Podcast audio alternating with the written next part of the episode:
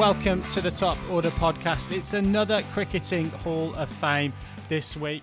This week we've got an Englishman, a couple of Australians, a South African um, walking into a bar, as well as a Pakistani. No, it's not a joke, it's the Top Order Podcast Hall of Fame episode, counting down numbers seventy through sixty-six, coming up soon. Baldy, we start with a little bit of a bittersweet one this week. I'm going to hand straight over to you to tell us who's number seventy um, on our list of the Top Order Podcast Hall of Fame. Yeah, evening, chaps. A bit of a sad one, this one, actually. We didn't in, in engineer this in any way, shape or form, but number seventy on the list is the recently passed away Alan Davidson. He's passed away this week, uh, aged ninety-two, uh, surrounded by his family. So Vale Alan Davidson played forty-four tests in uh, for Australia in the nineteen fifties, nineteen sixties. Um, so just the forty-four tests, but he did take one hundred eighty-six wickets in those forty-four tests at an incredible average of twenty point five three. Strike rate of sixty-two point two. He took two ten-wicket hauls in his career. Uh, famously, that one of those was in the Tied Test in nineteen sixty sixty-one against the West Indies, where he also scored one hundred runs in that test. We'll get to that. He scored one thousand three hundred runs at an average of twenty-four point five nine with five half-centuries in his career as well. Uh, left arm, medium fast swing bowler for Australia alongside uh, Keith Miller, Ray Lindwall in that period of Australian dominance uh, as far as bowling is concerned in the nineteen fifties. Yeah, from, from an eye test perspective, I did watch a few videos of him. He's got that scary little hide the ball thing when he's running up, which which scares me as a batsman. Uh, but the question I had, well, the stat that's, that stands out to me is around his average. Uh, it's very low, in the uh, low twenties, I believe, or twenty point something. I'll, I'll give that over to you, Baldy. I guess my question is, a lot of these, uh, is average a stat that you can use, or does it hold any weight in the Hall of Fame? Because a lot of those low averages uh, in, in the list of top ten, top mm. twenties are all for players who are who played eighty years ago or one hundred mm-hmm. years ago. Uh, how does that does that uh, category or that uh, stat hold any weight for you? Yeah, average holds some weight, but Jared Kimber's interview with us on the Top Order Podcast unlocks the key to what we need to think about when we think about bowler averages, and that's average above replacement player. So what I've done in this Hall of Fame is put together the averages of bowlers in that player's career in that era to put it in some kind of perspective. So even though in terms of our Top Order Podcast Hall of Fame candidates, Alan Davidson's average is top three, when you put it in perspective, his average above replacement player slips down a little bit. It's about fifteenth, and that's because he's got one of the lowest comparable averages of his replacement player across any other players in that era. And you're absolutely right. Guys like Clary Grimmett, Jim Laker, um, Ray Lindwall, Richie Benaud have very, very low comparative averages to compare their averages to. So they've got to be really, really good in comparison to some of their peers. On the other end of the scale, you've got a guy like Mitchell Johnson, who has the highest possible, uh, the highest comparative average of anyone who he's com- kind of being compared to. So, you know, his average is going to look pretty good, even though, you know, his average of, of I think it's twenty-eight, twenty-nine, something like that. It's not all that great, but compared to his peers, it's actually actually pretty reasonable. So Alan Davidson has an average of twenty point five three, so that's good enough for top three all time. But when you look at his average above replacement player, he's plus seven point five one. Still good enough for fifteenth of all time and best amongst left-handers. He just edges out uh, my comparison to Alan Davidson in the modern era, Wasim Akram. He's got an, uh, an A A R P ranked sixteenth in the Top Order Podcast Hall of Fame stats desk. But, Baldy, I've got a quick question before we kind of move on, and it is stats related. So I think you might have mentioned there, um, certainly in terms of uh, peer comparison, the second lowest post-war average, I think, um, of people that met their CricInfo qualifying um, period. My question, though, is really around two things. It, it's it's where we got to on the sort of longevity piece. He didn't play um, that many uh, test matches, um, comparative, particularly, I guess, to the modern era, forty-four. Mm. Um, and also strike rate with the ball w- was, you know, relatively high.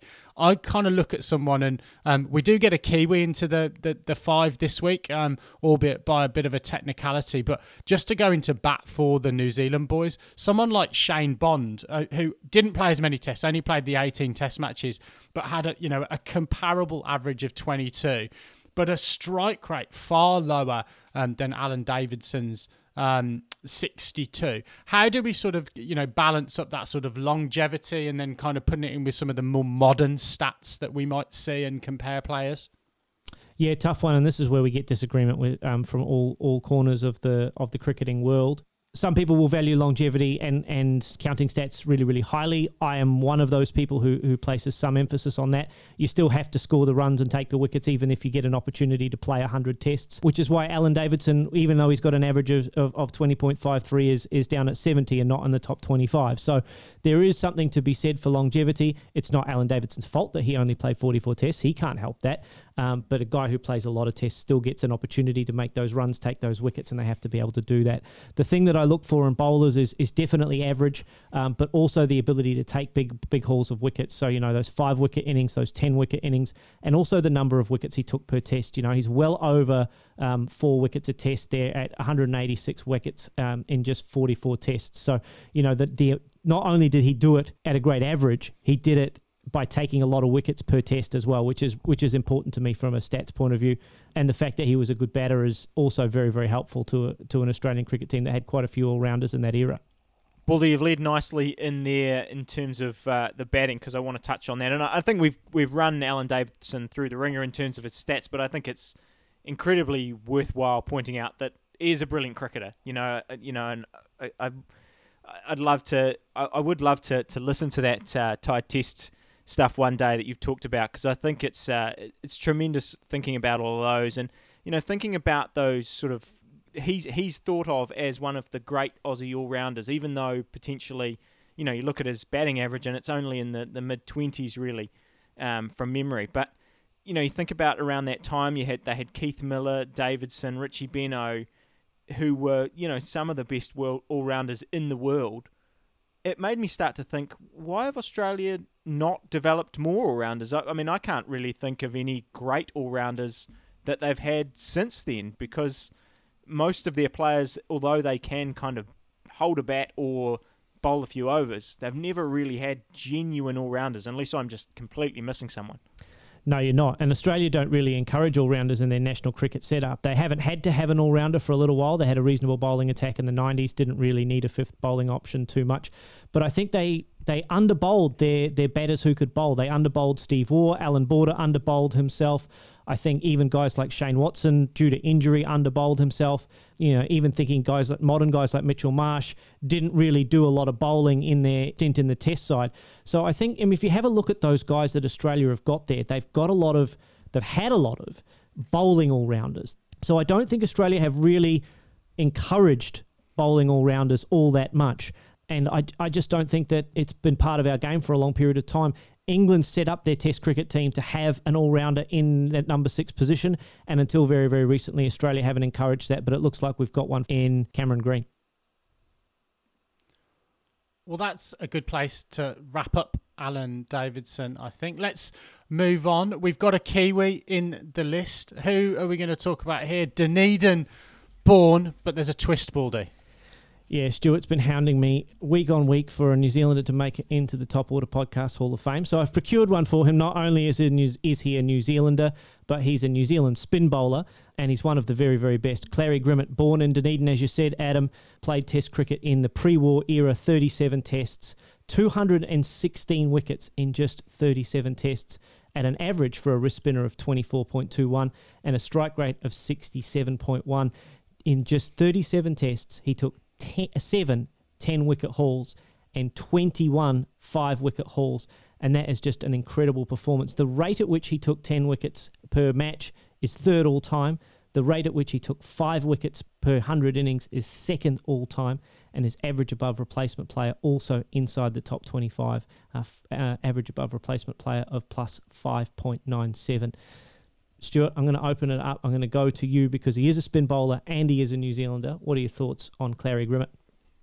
Oh, just, just uh, yeah, smile on my face. Uh, I mean, even Binksy mentioning uh, Shane Bond in the last one. Geez, we've, we're getting the, the New Zealand plugs out here. It's it's delightful. And um, there's there's no technicality here, Binksy, that he's a New Zealander. He's born in Dunedin, mate. He's He played Plunket Shield for, for Wellington, I believe, at, at seventeen. So he's a... He's a born and bred Kiwi. Uh, you know, unfortunately, I guess New Zealand just couldn't, uh, you know, didn't have the opportunities at that time that Australia did. Yep.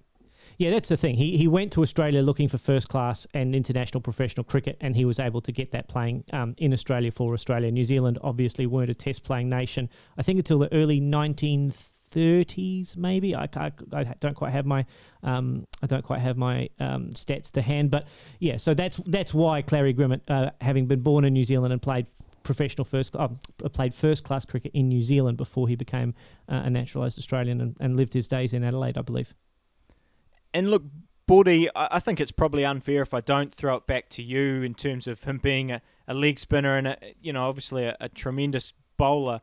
You mentioned the two hundred sixteen wickets from thirty-seven tests. I think that's seventh all time in terms of wickets per match. He's uh, he's kind of well renowned for all of the um, the variations that he brought to the game. I think he's known for developing the flipper. Um, and just uh, and practiced his, I think I read that, you know, he practiced in his backyard with his dog, and his dog used to go and collect the ball, and he'd just sit there flicking his fingers and clicking his fingers, and he just, you know, sounds sounds like my kind of guy for sure. But Baldy, why is he not higher? I mean, he feels like he's had a huge impact on the game, and, and you know, I guess we touched on it in the O'Reilly piece around, um, you know, that it sort of goes from Grimmett to O'Reilly and then Warne and McGill, and, and we've just seen this, you know, transition from, you know, Austra- I'll call them Australian leg spinners. Um, but, you know, it seems like he's had a huge impact on the game with what he's been able to do, and, and even off the field afterwards. Yeah, massive impact. I mean, he, he you're right, Stuart. He was widely credited with inventing the flipper. My favourite story here is that he had multiple variations, even on the flipper, and he was continuing to develop them after he retired from from playing. He would he would work on his variations. The, the the lovely little bit of the story that I that I really, really enjoyed is he disguised his flipper um, and the telltale click of the fingers by clicking the fingers on his left hand as he bowled his regular leg break. So he would bowl his leg break, and as he released it, would click the fingers of his left hand, so that when he did it with the flipper, batters wouldn't be able to differentiate between uh, the leg spinner and the flipper. I mean, that's just, that's next level disguise. Um, that is absolutely superb. So I, I've got another statistical question here for you, Baldy, so strap yourself in. Um, when I had a look at uh, his numbers, Clary Grimmett, he's clearly taking a lot, lot of wickets, but when I look at his strike rate, mm. that that's quite high. It's in the low sixties. Um, the good strike rates, you know, over the history of the game are actually in the low forties. So a strike rate of sixty, sixty-two or whatever it is, it's not really that sexy. I guess, how does that compare to other spinners, and, and how does he sit in terms of that, that strike rate metric? Yeah, strike rate of sixty-nine is not all that sexy for a spinner. I'm just going to bring up the stats here and have a look at best strike rates amongst spinners. Ravi Ashwin's right at the top, um, McGill and Murali at the top as well. Warnie's up there, but Clary Grimmett's kind of middle of the pack in terms of those Hall of Fame candidates. So it's not the best, it's not the worst, it's round about the same as Anil Kumble, near enough, as makes no difference. So there is a there is an element of strike rate being important for a spinner. Spinners are asked to bowl a lot of overs, obviously, particularly in the second innings of a test match. So there is an element of bowling a lot of deliveries and, and having a little bit longer to work out your plans to batsmen. You know, you can't just blast a guy out if you're a wrist spinner bowling, you know, fifty-five mile an hour. You've got to sort of think them out, and sometimes that takes three, four, five, maybe even ten overs to get that plan into action. So you would expect that those strike rates aren't going to be comparable to Bondi's kind of forty-one, forty-two. That does hurt him in comparison to some of those legend spinners like uh, Ashwin, like Murali, like Warne, um, even Rangana Herath. So part of the reason that he's only at, at seventy and not in the, um, or sixty-nine even, and not in the top forty-five is that strike rate piece. It's also the fact that he's got, and I say only, two hundred sixteen wickets from his thirty-seven tests. So doesn't quite have some of the longevity as some of the other players do. But test for test, pound for pound, he is one of the best spinners of all time. Yeah, Baldy, look, couldn't agree more. I tried to pick holes in your argument. The best I could come up with um, was the same as Raj, really. The, the strike rate wasn't there, and we got some uh, some guys with comparable strike rates that have come a little bit um, earlier in the list. Jim Laker sprang to mind, but when you look at, um, I think, the six wickets per game average um, versus some of his contemporaries and others in the Hall of Fame, it really does show a compelling uh, set of stats. Interesting to know whether the click of the fingers with the flipper now would be deemed sort of simulation and, and outlawed from the game. Um, I, I say it slightly flippantly, um, but yeah, I mean, it'd be, be interesting to see whether you'd get away with that now. Um, yeah, as a little bit of deception, but back in that day, you, you'd think that's uh, most excellent brinksmanship, wouldn't you? Let's move on, though, to the next one um, on the list. Who have we got sitting at number sixty-eight, Michael? sixty-eight from South Africa, top order batsman, proving that nice guys can finish sixty-eighth in the Hall of Fame. It's Hashim Amla. one hundred twenty-four tests for Hashim Amla, nine thousand two hundred eighty-two runs in test cricket at an average of forty-six point six four. Highest score of three hundred eleven not out for South Africa. twenty-eight hundreds in his career and forty-one half centuries, an average above replacement player of plus four point four eight, which is only sixty-second of all time. That average also in the sixties, but nine thousand two hundred runs and twenty-eight test tons for Hashim Amla. Can I open up? Because I want to just ask here, when I think about uh, Hashim Amla, it's really funny. I remember him in kind of the Dravid mould as a test player. I sort of think of him as kind of South Africa's version of Dravid. But then I had a look at his strike rate, because we obviously talked about Jeff Boycott and things. And his strike rate's almost fifty in test cricket, which is actually better than Nathan Astle, Jacques Kallis, Martin Crowe, Javed Miandad. And then, you, and then I thought about him as an O D I player, because he opened the batting, and his O D I strike rate's almost ninety. His T twenty strike rate is over one hundred thirty. And then I watched some footage of him, and he had a ton of attacking shots. And, and I guess it just strikes me that, am I the only one who thought that? So, so I did have a look at his stats, and, and I do remember him as a white ball cricketer. I remember him ticking off all those milestones, fastest to this amount of runs. He, he did a lot of that throughout his career, and we're talking about the Test Cricket Hall of Fame here, and I'm thinking that his best, his he, he's that good that his best um, format of the game was actually white ball, which I found incredible. He also scored two I P L hundreds um, for C S K, which which is incredible. Um, yeah, so I agree with you. I have that, that complete view of him. I guess when I think about uh, Hashim Amla, I do think of that consistency, and and I feel like the reason he was so consistent was that he had very few technical weaknesses, and, and mentally he was able to really assess pitches and how to bat on them. You saw that he batted differently depending on what kind of surface he was on. I saw some highlights from him batting in Australia in the in, in, in the white clothing, batting completely completely different to how he was batting in India with the, the white clothing on. So that's um that's something that really makes uh, makes him great for me. And I was actually you know surprised to see how far he fell away in his final four tests from a negative, sorry, fourteen tests from a negative point of view, where he was averaging thirty in those last two years, which kind of takes away a little bit from his aura. But apart from that, he he had great numbers, and I think he really led South Africa through a time of, uh, I wouldn't say instability, but definitely in inconsistency in terms of um, results. Yeah, look, it's difficult to scoff at a guy with nine thousand test runs and twenty-eight centuries, but I'm gonna. Um, and for for me, it, look, I guess it comes back to, look, the stats are an important part of this argument for, for sure, but it, it comes back to that sort of impact piece for me. And I just sort of look at someone that we've talked about relatively recently on the Hall of Fame, Kevin Pietersen. um, so played slightly fewer tests, one hundred four uh, test matches, um, but had a similar number of fifties and hundreds over, um, I guess, a, a statistical uh, analysis of those, with twenty-three hundreds and thirty-five fifties.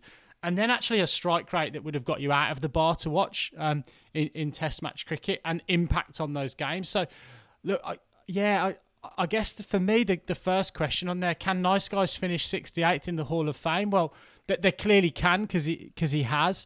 But on the eye test alone, it, uh, yeah, look, I don't even think I'd have thought of him if I was putting together a list of, you know, the one hundred players that um, that I would want to watch. But maybe that's the difference here, that um, that's one hundred players that I'd want to watch, rather than uh, uh, the labour of love that is the t- statistics behind this. Baldy, where do the twenty-eight hundreds rank? Because I feel like that is the highest number we've heard for a while. Where, do, where does that actually put him in terms of uh, your list? Yeah, fifteenth all time. There's only fourteen guys with uh, more than twenty-eight test hundreds. twenty-nine's Bradman, and then you're starting to get into pretty elite company once you get past twenty-nine test hundreds, all the way up to Tendulkar at the top with fifty-one. So, you know, there are very, very few cricketers who got to one hundred more frequently or more often than Hashim Amla did. So, you know, he, he has a very impressive test career. To your point, Adam, yeah, there are fancier test cricketers out there, but every... You know, every cricket team needs the blue-collar guy who isn't flashy, doesn't, you know, yell, look at me, look at me, look at me. He just goes to work, gets on the keyboard, goes to the, you know, goes to the pressing machine and goes about his job. You know, he does what exactly what you ask him to do every single day. There's no, there's no fuss.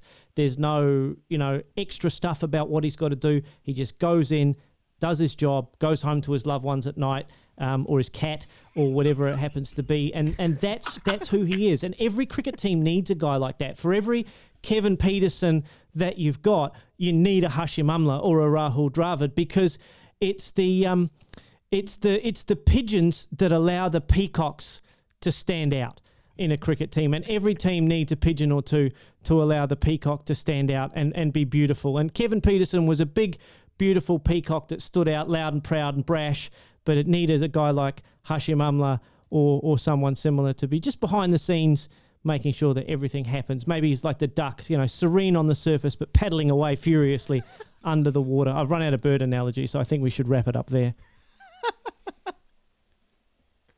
Yeah, well, Baldy, look, I was going to argue with you, but I, I feel as if I might push you over the edge. So I think probably a, a good time to actually move on um, to the next one on the list. So uh, number sixty-seven, who are we talking about?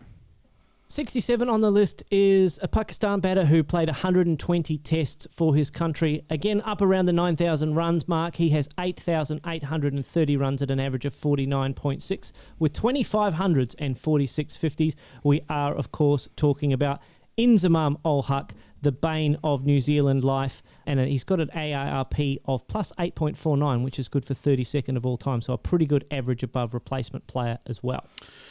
Yeah, I guess in my mind he was the poster boy for a lazy cricketer, wasn't he? Uh, that, that's what that's what that's what I remember of, and I, and I feel like that's actually a bit unfair.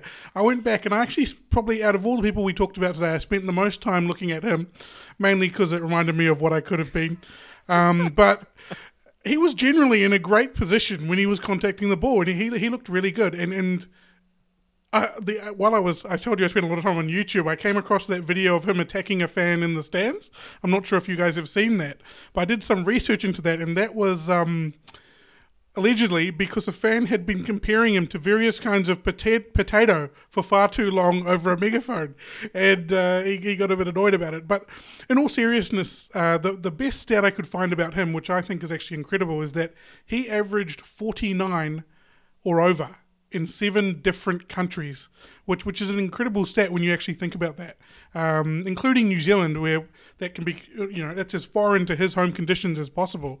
I average in the mid-fifties, I believe. So, uh, yeah, I think he was actually a, a great batsman and probably gets tarred with a brush that may not uh, may not be fitting for him, I think. Yeah, look, I can't really be reasonable here because I still probably haven't really got over what he did to New Zealand in the ninety-two World Cup, so I, I just can't really be impartial. And, and he just smashed us in the tests as well.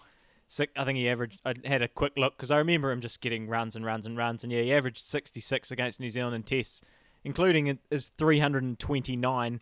And, uh, and I thought, oh, well, I'll have a look at that scorecard. And then, uh, so Pakistan scored six hundred forty-three in the first innings, bowled New Zealand out for seventy-three.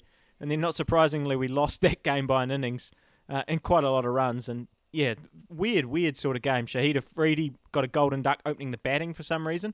Uh, and uh, Inzamam got... Co- the person that dismissed Inzamam that day was Brooke Walker, if anyone uh, listening to the podcast remembers him. So, uh, yeah, one of the forgotten leg spinners of, of New Zealand cricket. But, yeah, I, I I don't know what I can say about Inzamam. The the interesting stat I did see uh, in terms of, you know, Bully often talk about contributions to, to winning. Um, so Inzamam averaged seventy-eight in Pakistan wins and twenty-eight in losses. So look, I think that's got to be what I don't, you you might know better, but that feels like one of the biggest disparities and just sort of a remarkable insight into, you know, how much of an impact he did have on winning for Pakistan. Yeah, he was massively impactful as a player and a leader. I mean, Inzamam, over the course of his career, played for ten different captains, including captaining the side himself for, for thirty-one tests. And that says something very positive, I think, about his leadership, that he managed to last thirty-one tests in an era of cricket in Pakistan where captains were being changed like underwear. I mean, only Wasim Akram captained the side for more than twenty tests during Inzamam's career.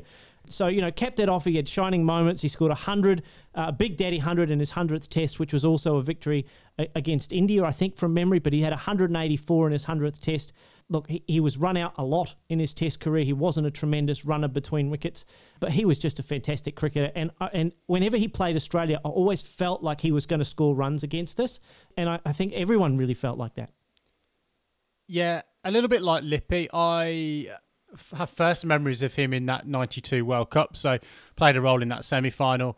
Um, and then England, obviously, uh, getting a little bit of heartbreak in the in the final against Pakistan at the M C G back in nineteen ninety-two. So those were definitely my first memories. The first thing that then springs to mind is the amount of times he got run out somewhat comically.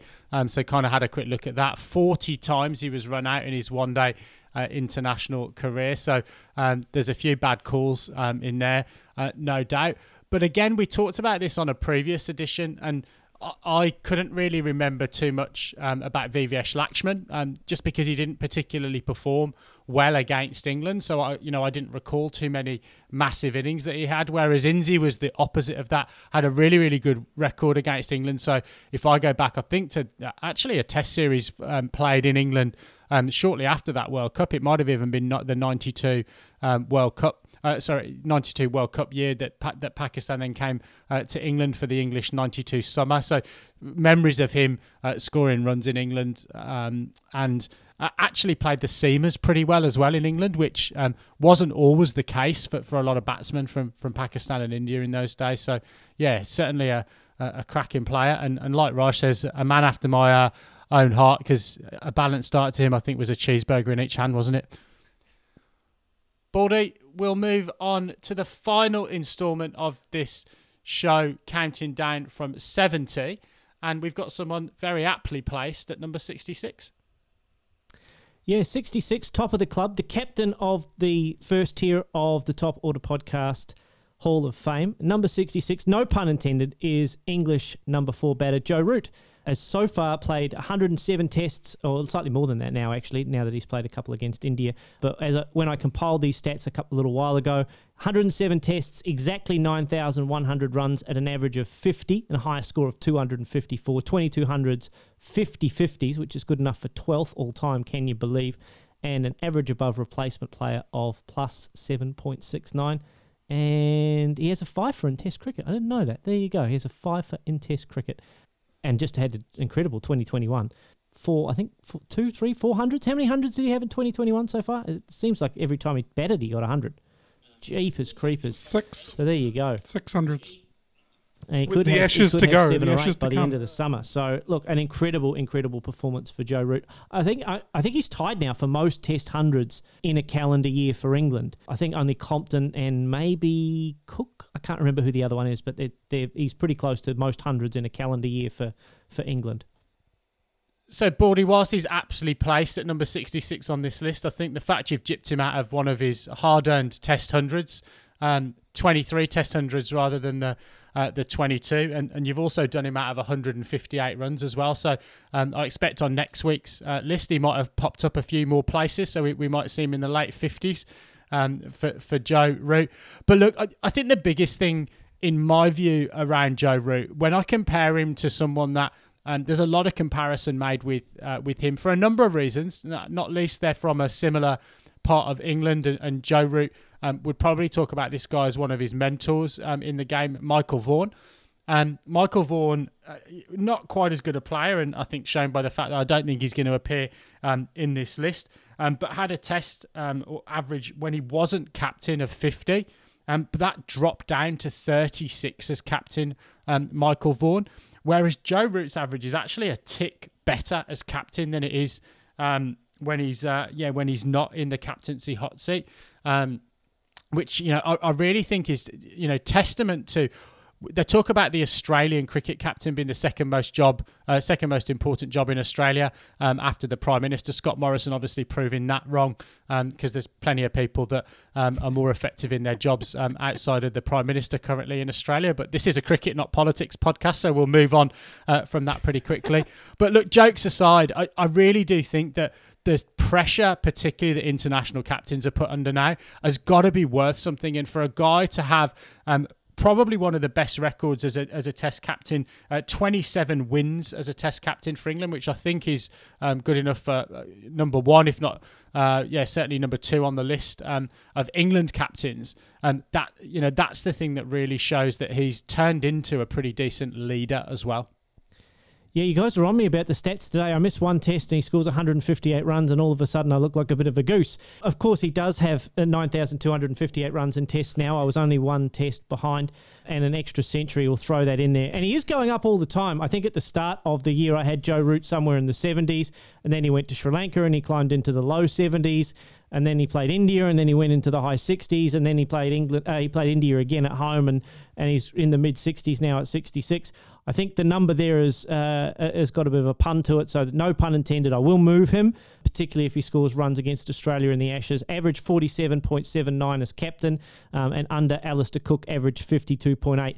And that average as, as captain is, is climbing all the time, as you say, Adam, because he did have a bit of a lean trot there for a little while as captain of that England cricket team, but he's come good, particularly in the last year. I think five or six hundreds uh, in the last year or so, or calendar year twenty twenty-one anyway, Raj. Yeah, I had a look at Joe Root's numbers and, and I thought, yeah, they're good. You know, he's t- almost at ten thousand runs, good average. Uh, but then you realise that he's actually only thirty. He's only thirty. He's got a long way to go uh, in, in this back back half of his career. And when you dive into sort of the year-by-year calculations, which we've kind of talked about already, but first thing you notice is that England play a hell of a lot of test matches. Uh, twenty fifteen and sixteen, the Root had fifty-eight innings just in those two years. Um, but secondly, because of that, when you have a form slump like we've talked about earlier, uh, it really it really is accentuated. Uh, and you know, you got people saying that he's no longer part of the big four and all those things, which which I think is is completely rubbish, because then he has a year like this year and he, he's scoring runs everywhere in all countries and all conditions and big hundreds too. I think uh, th- we've actually got a serious cricketer on our hands here, and he's going to shoot up the rank- rankings before he retires. And I guess one thing for me that I'm going to keep an eye on is the number of hundreds he has, because we did mention that number twenty-nine, which is kind of a little gateway there, or a benchmark.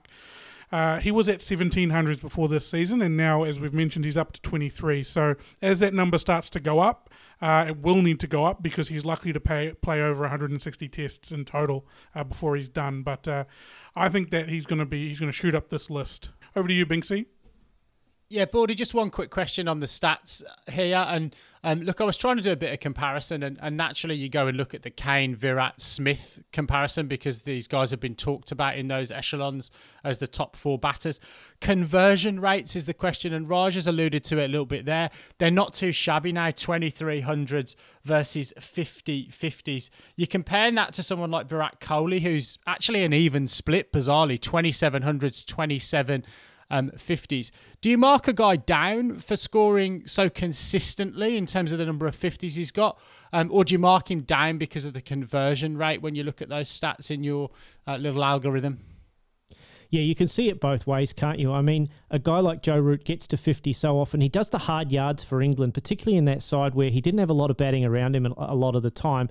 And so I give him actually a lot of credit for getting to fifty as often as he did. A lot of people will be harsh on Joe Root for that conversion rate, twenty-three hundreds and fifty fifties. You know, that's less than sort of a, a you know one to two ratio, but he's going to catch up. I mean, we've seen him this year. He's got six hundreds in the ca- calendar year twenty twenty-one, but only the one hundred fifty. And if he can keep cashing in anywhere close to that ratio, he's going to climb that list of hundreds, you know, reasonably quickly. There are very, very few cricketers. In fact, I'm just having a look at stats here, and you talk about Michael Vaughan. He had the same number of, of hundreds versus fifties as well, but there are only...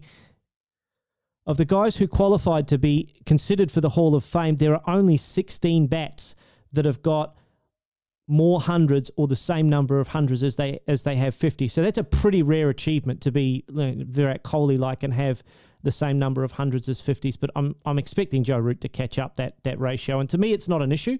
Um, it certainly doesn't hurt him from my um, Hall of Fame reckoning, but I know that it has been a criticism that's been levelled at him in the past, particularly when he's been compared to Kohli, Williamson and Smith.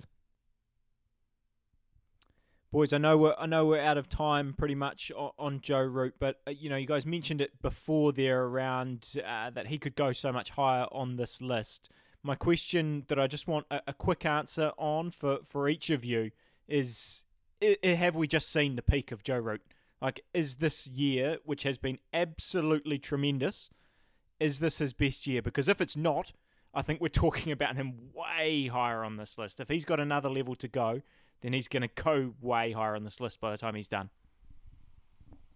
Lippy, it's a great question, and look, who knows whether he has a year as good as this year. And let's be honest as well, we've still got a couple of months of it to go. So if he can snag himself a score in Brisbane or uh, Adelaide or, or even at the M C G, we're talking about this being a very, very good year, um, if not a great year. I don't know whether we'll see him repeat that because it is off the charts, particularly in terms of his conversion rates. What I do think is he can still get better.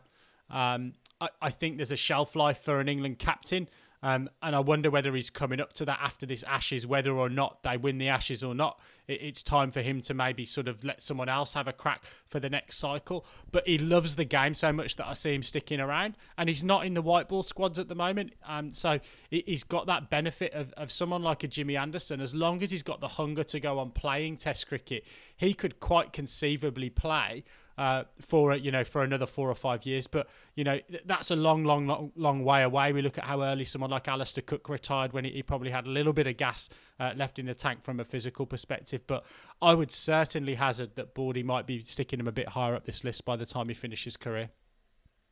Yeah, I don't think we've seen the best of Joe Root. I think he's got a lot of runs this year. He scored a lot of hundreds. Despite the fact that he's got six hundreds, he's still averaging in that sixty-six area. I think he's got another season or another calendar year or two of averaging above fifty in that sixty range across a calendar year. So, look, if he plays a lot of tests, and England do play a lot of tests, I, I think that he's going to have at least one more year like this in the course of his career, because he's not quite at his peak yet in terms of batting. You know, that sort of Ponting era, thirty-one to thirty-four, that was when Ponting was really in his pomp and where a lot of batters reached their physical and, and mental peak. So I would expect another couple of years of, of strong performances from Joe Root. Yeah, I agree with um, with the sentiments there from Baldy and Binksy. It, it's around sustaining it. Whether or not it's his peak, I'm not sure. But if he can sustain it for two or three years, scoring four or five hundreds a year, scoring twelve hundred runs, that, that, that that's going to send him into the stratosphere in terms of uh, this list. So, yeah, it's about sustaining it for me, and I think he can do it. Well, that just about wraps up this episode of the Hall of Fame. Bonus points for any listeners who can tell us the number of animal references in this particular episode. As we've discussed over the course of the last few weeks on the podcast, more and more short content coming up with regular releases.